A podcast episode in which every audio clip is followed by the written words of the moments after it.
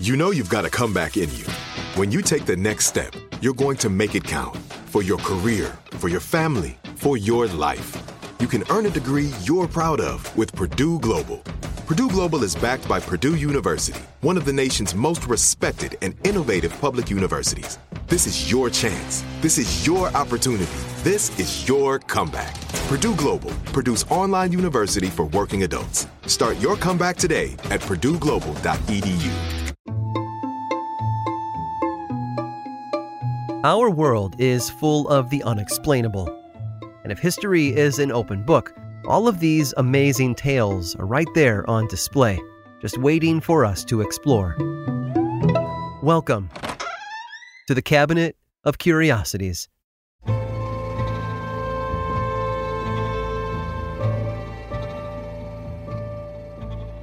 Paul liked to help people. Born in 1922 in New York City, he'd hoped to become a doctor, but the times were changing, and so was his trajectory. For one, the Great Depression wiped out any money his family had saved up for tuition. Then, when he was 13, Paul was diagnosed with polio. He spent a lot of time in bed recovering, and while he rested, he had his nose buried in magazines and comic books. One of those books had an advertisement on the back for a ventriloquism kit.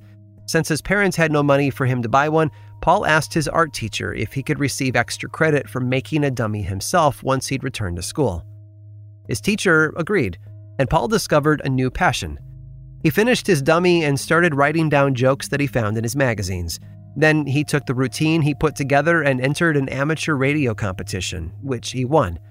Ventriloquism shows aren't the hottest tickets today, but back in 1938, a talented performer with a funny act could get their own radio show. And in the 1950s, they might even end up with their own television program. Paul hit it big in the 1950s with TV shows for both kids and adults. He was so popular, he was invited to compete on a televised dance show against Ricardo Montalban, Khan from the second Star Trek movie. Amazingly, Paul won, and at the cast party after the taping, he met Dr. Henry Heimlich.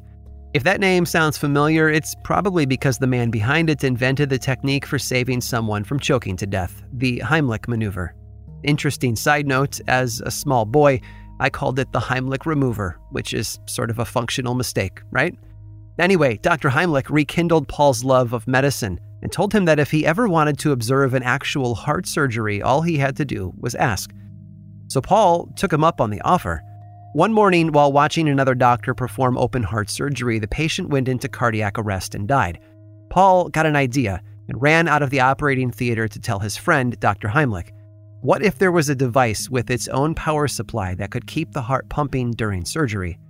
Dr. Heimlich encouraged Paul to put his dummy making skills to use by building a prototype. He worked for months, improving his design with advice from Dr. Heimlich until he had a working model. Heimlich then suggested Paul get his artificial heart patented, which he did immediately. Sometime later, Paul got word that the FDA had begun adopting his artificial heart for human use. His breakthrough netted him an appearance on Merv Griffin's television show alongside Dr. Christiaan Barnard, the first cardiac surgeon to perform a heart transplant on a living human being. He told Paul a story of how he'd been performing open heart surgery on a close friend who had passed away on the table. If he'd had Paul's device at the time, the friend might have pulled through.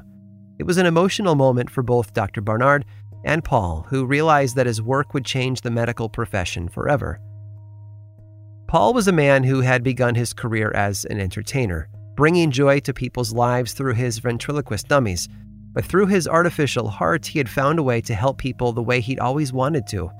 In 1959, he enrolled in pre med at Columbia University before graduating as a doctor of acupuncture from the Acupuncture Research College of Los Angeles in 1974. Most folks today don't know Paul for his medical work, but they sure do recognize the sound of his voice. Of course, he was the voice behind Jerry Mahoney and Knucklehead Smith, his ventriloquist dummies, but he also was known for voice acting in countless animated cartoons and movies. Among his dozens of roles, he played Dick Dastardly on Wacky Races and Gargamel on The Smurfs, but perhaps he is best remembered as the voice of the energetic Tigger in Disney's original Winnie the Pooh films. Born in New York City as Paul Wilczynski, Paul Winchell was one of the most beloved and recognized voices in entertainment. and he devoted his mind to pursuing the greater good for the benefit of humanity. He was no dummy, just a guy with a lot of heart.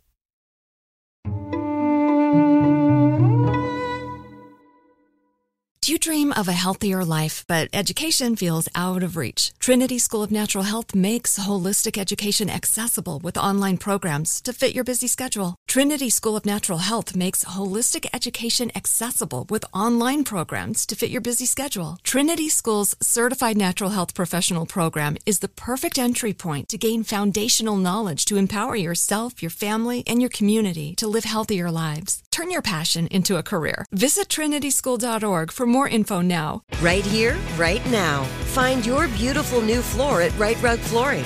Choose from thousands of in stock styles, ready for next day installation, and all backed by the right price guarantee. Visit riterug.com. That's R I T E R U G.com today to schedule a free in home estimate or to find a location near you. 24 month financing is available with approved credit. For 90 years, we've been right here, right now. Rite Rug Flooring. Whether you're a savvy spender maximizing your savings with cashback rewards, a thrifty rate watcher seeking the lowest interest, or a travel enthusiast looking for extraordinary perks, Kemba Financial Credit Union has a visa to complement your lifestyle and unique needs. Apply today at Kemba.org to unlock a limited time 2% cash back on purchases and pay 0% interest on balance transfers for an entire year with a new visa from Kemba. You deserve a card that works for you. Restrictions apply. Offer ends June 30th, 2024.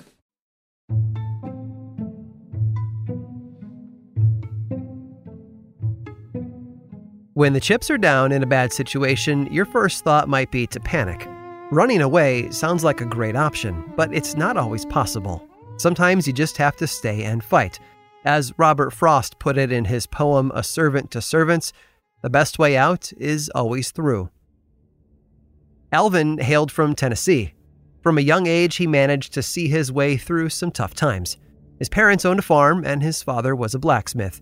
Alvin had 10 other brothers and sisters, but life was rough for such a large family in 1914.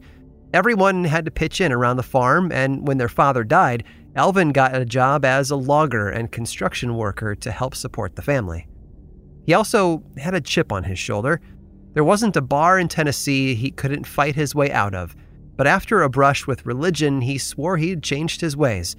Then he was drafted into World War I in 1918 and he didn't let his internal peace stop him from fighting for his country.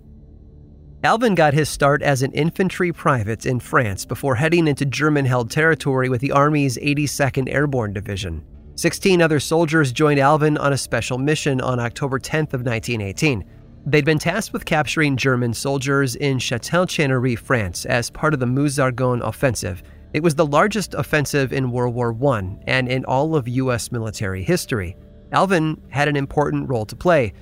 He just didn't know it yet. He was one of four officers and 13 privates under the command of Sergeant Bernard Early. Their goal was to cross into enemy territory and take out the German machine guns. The men snuck in and accomplished their mission, capturing a large group of enemy soldiers. However, while Early and his team were corralling their prisoners, they were ambushed. The Germans had come out of nowhere. They fired from the hills above, no one on the ground could see where they were positioned, though. Six American soldiers were killed in the gunfire and three more were injured. Among the casualties was Sergeant Early. Seven other men ran for cover and took their German prisoners with them. Alvin, however, knew that they'd never get out alive if he didn't take immediate action. He got on his stomach and aimed his rifle at the 100 German soldiers standing above who were firing down at him. He knew he had very little ammo left, so every shot needed to count. One by one, he picked off the gunmen. Those who couldn't see him would peek out, exposing their position.